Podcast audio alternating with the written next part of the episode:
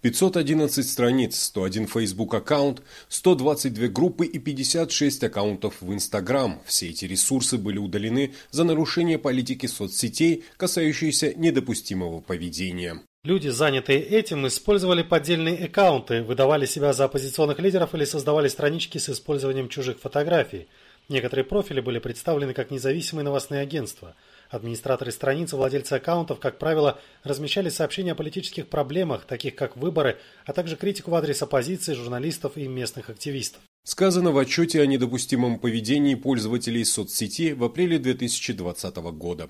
Подписчиками таких фейковых групп стали более полутора миллионов человек, и около одного миллиона подписались на поддельные аккаунты, на рекламу которых было потрачено около 30 тысяч долларов, говорится в отчете.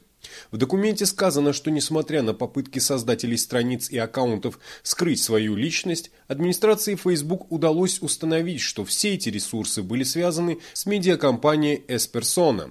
Ряд грузинских СМИ утверждает, что ее основателем является журналист Кока Кандиашвили, бывший консультант правительства Грузии. Впрочем, в правящей партии не считают это доказательством причастности властей к дискредитации оппозиции. В интервью телекомпании «Рустави-2» представитель парламентского большинства Иракли Мезурнишвили заявил, там вообще не упоминается грузинская мечта. Возможно, упоминаются имена каких-то людей, допустим, даже Коки Кандиашвили. Но грузинская мечта не упоминается, зато упоминается национальное движение. Действительно, администрация Facebook упоминает и оппонентов властей точнее лиц, связанных с национальным движением, чья активность послужила поводом для удаления 23 аккаунтов, 80 страниц, 41 группы и 9 аккаунтов Instagram. В основном эти ресурсы занимались критикой правящих властей. Многие из них неактивны с 2018 года, говорится в отчете. В партии пожимают плечами. Единое национальное движение не имеет никакого отношения к этим страницам, говорит один из лидеров политического объединения Заал Удумашвили. А если кто-то пытался высказать свою позицию, это их дело. Я считаю, что любая страница, которая распространяет дезинформацию, должна быть удалена. Хочу также отметить, что сама грузинская мечта занималась тем, что отправляла запросы администрации Facebook на удаление разных страниц, на которых звучала критика в адрес правящей партии.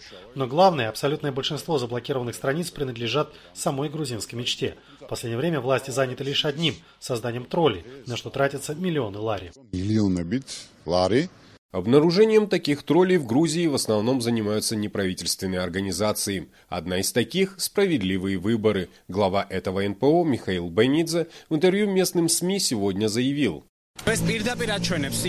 Это показывает, насколько в Грузии укоренились дезинформация и разные манипуляции информацией. Были удалены страницы, связанные не только с грузинской мечтой, но и с единым национальным движением. Впрочем, ресурсов, действовавших в пользу властей, было в пять раз больше – это значит, что предвыборная обстановка в Грузии находится в серьезной опасности. Налицо попытка оказать влияние на мнение избирателей. Обе стороны пытаются использовать для этого общественные настроения. Плохо, что в этот процесс включены люди, приближенные к властям, поскольку именно власти должны вести активную борьбу с дезинформацией. Однако этого не происходит. Поэтому пока следить за событиями в сети и выявлять фейковые страницы приходится представителям третьего сектора.